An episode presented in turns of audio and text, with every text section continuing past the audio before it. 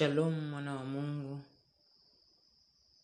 nakuletea neno la Mungu kutoka kitabu cha Mathayo mlango wa sita mstari wa kumi na mbili.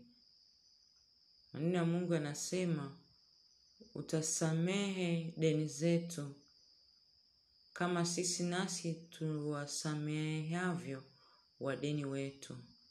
Tuombe. Mungu wetu na Baba yetu, tunakushukuru kwa sababu ya neema yako. Asante kwa ajili ya muda huu na wakati huu, mfalme wa amani. Tunalinua na kulitukuza jina lako, tukisema asante kwa sababu umetupa nguvu na afya njema. Baba yangu na Mungu wangu, ninawasogeza watoto wako mikononi mwako, wanaoenda kusikia neno lako majira haya. Damu ya Yesu inenao mema ikazidi kunena mema juu ya maisha yao lakini kipekee nikinyenyekea nikishuka chini ya mkono wako uliodari, nikizidi kuomba toba na rehema, msamaha wa damu ya Yesu. Tusamee pale ambapo Bwana tumeenda kinyume kwa maneno, kwa kuwaza, kwa kunena, kwa kutenda. Tutakase na kutuosha kwa ile damu yako ya Kalvari, mfalme wa amani. Baba, ninakabidhi hayo yote mikononi mwako, lakini nikizidi kuachilia damu ya Yesu kwa ajili ya tafakari ya neno lako tunapoenda kutafakari Bwana, tunaomba uwepo wako na nguvu zako, tukimwalika Roho Mtakatifu awe pamoja nasi katika jina la Yesu Kristo Nazareti, naomba na kushukuru, amen. Kichwa cha somo nasema ipo nguvu katika msamaha, kwa sababu kuna faida kubwa sana katika kusamehe japo hili limekuwa linasumbua watu wengi. Wengi tunapenda sana kusamehewa pasipo sisi kusamehe waliotukosea, au wakati mwingine sisi ndio tumewakosea, lakini tunashindwa kuomba msamaha na tunashindwa kusamehe. Tukumbuke tu kwamba pasipo kusamehe wengine, hata wewe au mimi siwezi kusamehewa na Mungu. Ili Mungu akusamehe, anasema lazima wewe usamehe kwanza waliokukosea. Hii inakuwa ngumu sana kwa watu walio wengi, maana hata sala ya Baba yetu inatukumbusha hapo kwamba samehe makosa yetu kama vile nasi tunavyowasamehe wengine. Sasa kama hujatangaza msamaha au kama hujakubali msamaha, inakuwaje wewe usipo Baba wa mbinguni asipokusamehe? Ni kweli kuwa kuna wakati sio wewe umemkosea, ila umekosewa, lakini aliyekukosea hajakuomba msamaha na haoni kama amekosea. Unajua tu kwa maisha ya kawaida kama Mkristo au mtoto wa Mungu, unaona wazi kwamba kuna watu ambao adui ameweka ugumu kwenye mioyo yao. Hawezi kukubali kosa, hawezi yani hawezi kuomba msamaha. Wakati mwingine ndio kwanza anazidi kutangaza vita, yeye ndo aliyekukosea. Ila tu ni kutie moyo, mwana wa Mungu, unapokutana na jaribu kama hilo, unapokutana na mtu kama huyo, hebu nenda mbele za Mungu. Yamkini hata ukiweza kuonana naye uso kwa uso, anaweza akakuletea vita nyingine. Nenda mbele za Mungu, tangaza msamaha, na ule msamaha ukiutangaza kwa hiari na kwa uhakika na kwa uaminifu, Mungu anaingilia kati. Anaweza akasema na yule mtu kwa njia mbalimbali kwa ajili ya kuweza kuachilia ule ugumu wa mioyo au ugumu wa moyo wake kwa ajili ya kuweza kuachilia msamaha na kujirudi na kujishusha. Kabidhi Bwana. Wakati mwingine tunaambiwa vita sio ya kwetu. Tunakutana na changamoto nyingi zaidi kwenye familia zetu, kwenye kazi, kwenye shughuli tunazozifanya za jamii. Tunakutana na watu wengi, tunakutana na makwazo mengi. Yamkini unaumia moyo, unagafirika, lakini mtwike, maana anasema mtwike yeye fadhaa zetu. Hatuna mtu mwingine wa kumtwika.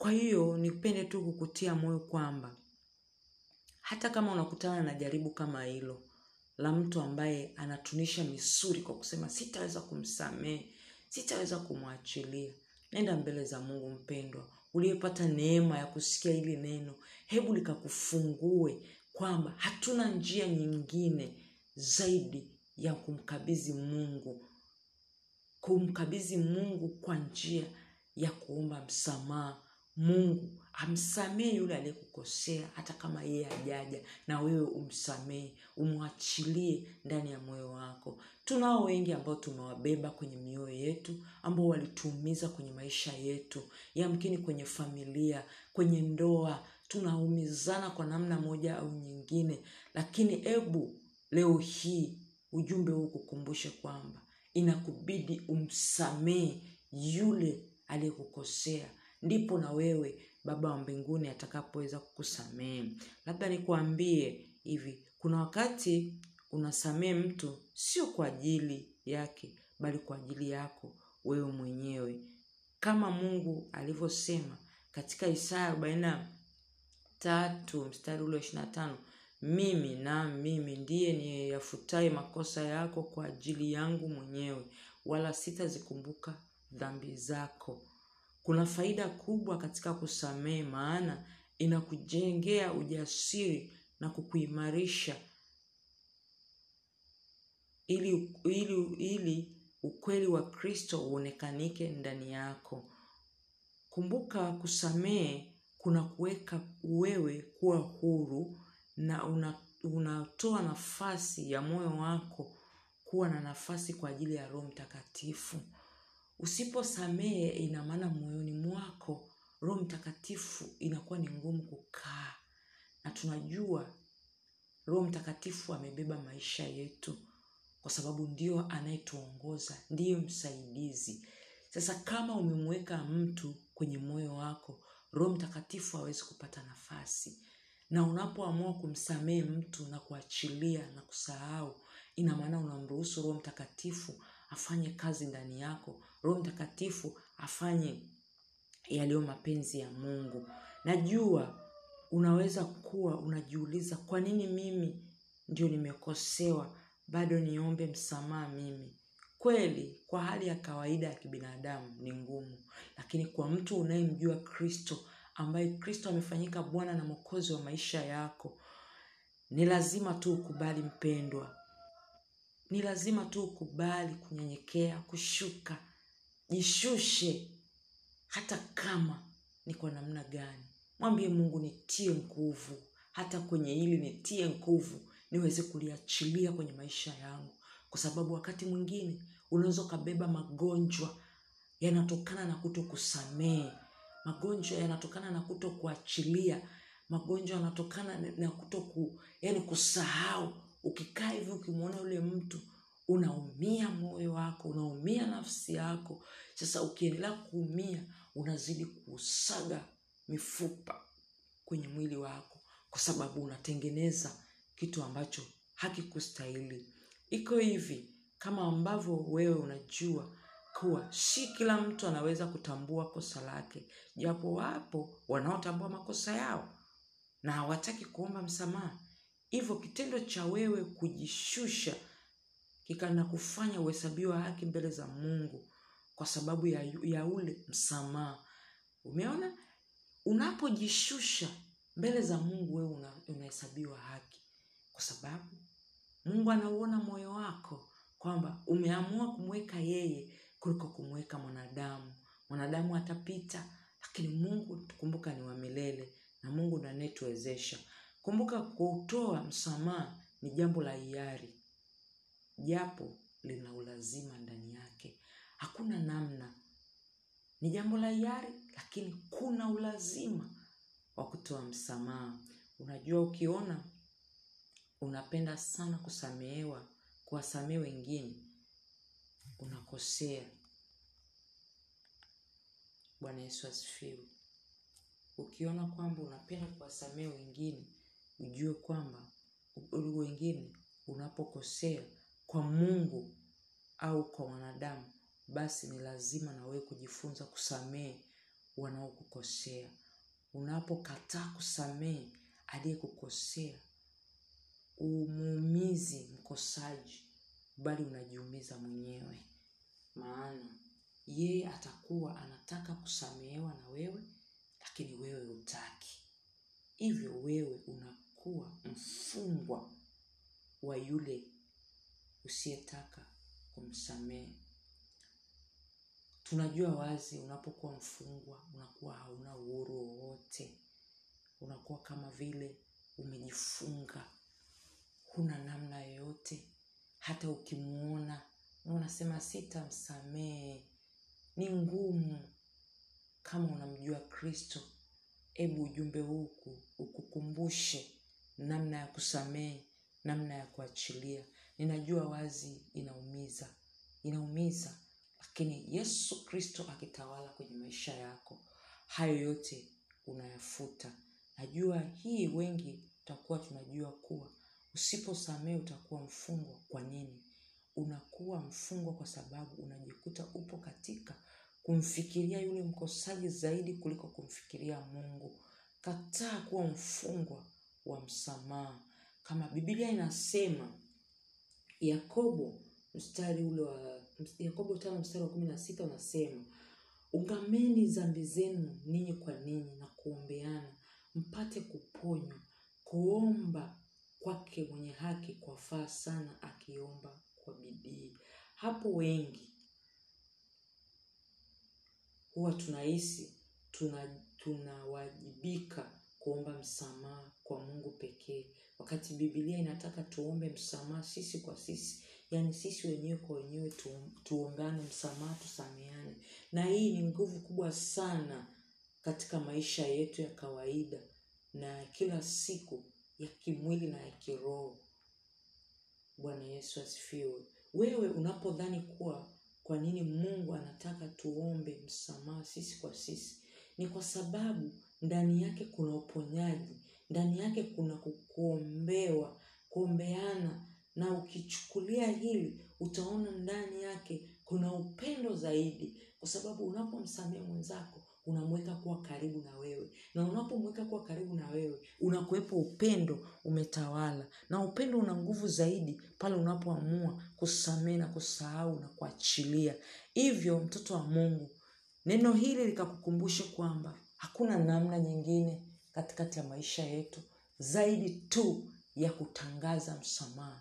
Iko nguvu ipo nguvu kubwa ya msamaha kwenye maisha yetu ya kiroho na ya kimwili. Kwa sababu unapoachilia kiroho mungu anatawala kwenye maisha yako. Unapoachilia kimwili unakutana na baraka zako ambazo mungu amekuandalia. Angalia huyo uliyemfungia kwenye moyo wako asiwe sababu ya kukuzuia mafanikio yako hapo mbele. Asiwe sababu ya kupokea uponyaji wako. Kwa sababu hata neno la mungu linasema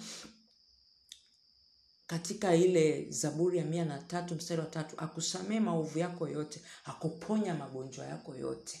Asije akawa mkuzo ya kuzuia uponyaji wako kwa sababu ya yale maovu ya kuto kusamehe kwa sababu ya yale maovu ya kuto kuachilia hebu achilia mpendo wa mtoto wa mungu. Achilia wote waliokukosea. Ninajua tunatembea kwenye familia ambazo bwana ameruhusu adui ameingia ili tu kuipima imani yako ili tu kuipima una imani kiasi gani kwa ajili ya kukujenga katika kuutafuta uso wa mungu. Jilinde sana zaidi kwenye ile luka kumi na saba mstari wa na wanne anasema jilindeni kama ndugu yako akikukosea mwonye akitubu msamehe. Na kama akikukosea mara saba katika siku moja na kurudi kwako mara saba akisema nimetubu msamehe. Neno la mungu liko wazi wapendwa. Hebu tafakari ya leo iturudishe kwenye msamaha wakati mwingine inakuwa ni ngumu. Siku hizi tuna simu wapendwa. Huwezi kumfata mtu uso kwa uso kwa sababu huwezi kujua amejipanga vipi kwa ajili yako. Yamkini anaweza akakuzuru lakini hebu tumia mwanya hata wa meseji tumie meseji unaposikia ujumbe huu uguse moyo wako ulainishe moyo wako. Tumie meseji mwambie mpendwa ninajua tumetembea katika hali ya kutokusameheana kwa muda mrefu tumetembea kwenye hali ya kutokusameana kwa muda mrefu. Ninaomba unisamee ninaomba nikusamee mimi nimekusamee nimemwachia mungu akusaidie na wewe uweze kunisamee tutengeneze maisha yetu. Bwana yesu asifiwe. Hebu fanya hivyo uone ambavyo mungu ataingilia kati na kuweka urahisi katikati ya msamaha huyo mungu alibariki neno lake. Mungu akubariki wewe uliyesikia ujumbe huu. Lakini mungu aufanye moyo wako kuwa mwepesi na kuachilia wale wote waliokuumiza wale wote waliosababisha machozi kwenye maisha yako. Mungu akusaidie. Tuombe. Baba yetu na mungu wetu mfalme wa amani utukufu na heshima na adhama ni za kwako bwana. Asante kwa sababu ya ujumbe huu ambao nimeuachilia majira haya na saa hii kwa ajili ya watoto wako. Juu ya nguvu ya msamaha iliyopo kwenye maisha yetu. Bwana yesu anapoenda kutafakari na kuendelea kusikiliza ujumbe huu mungu gusa maisha yake gusa moyo wake gusa nafsi yake iliyojeruhika. Mungu kampe wepesi wa kuweza kusamehe na kusahau wale waliomkosea wale waliomuumiza ili baba aanze maisha mapya na safari mpya. Yamkini kuna wengine bwana wanajihisi kwenye moyo wao wamesamehe. Lakini pasipo kutangaza msamaha inakuwa ni ngumu mfalme wa amani. Baba wasaidie watoto wako. Baba wasaidie kila mmoja kwa nafsi yake na nafasi yake ili kurudi mbele za wale waliokosea na kuomba msamaha na kutengeneza maisha yao baba nimeachilia yote mikononi mwako kwa utukufu wa jina lako. Sifa utukufu na heshima zikurudie wewe. Katika jina la yesu kristo nimeomba na kushukuru. Amen. Kwa majina naitwa mwinjilisti bethanko kileo. Mungu anakupenda nami nakupenda pia. Ubarikiwe. Amen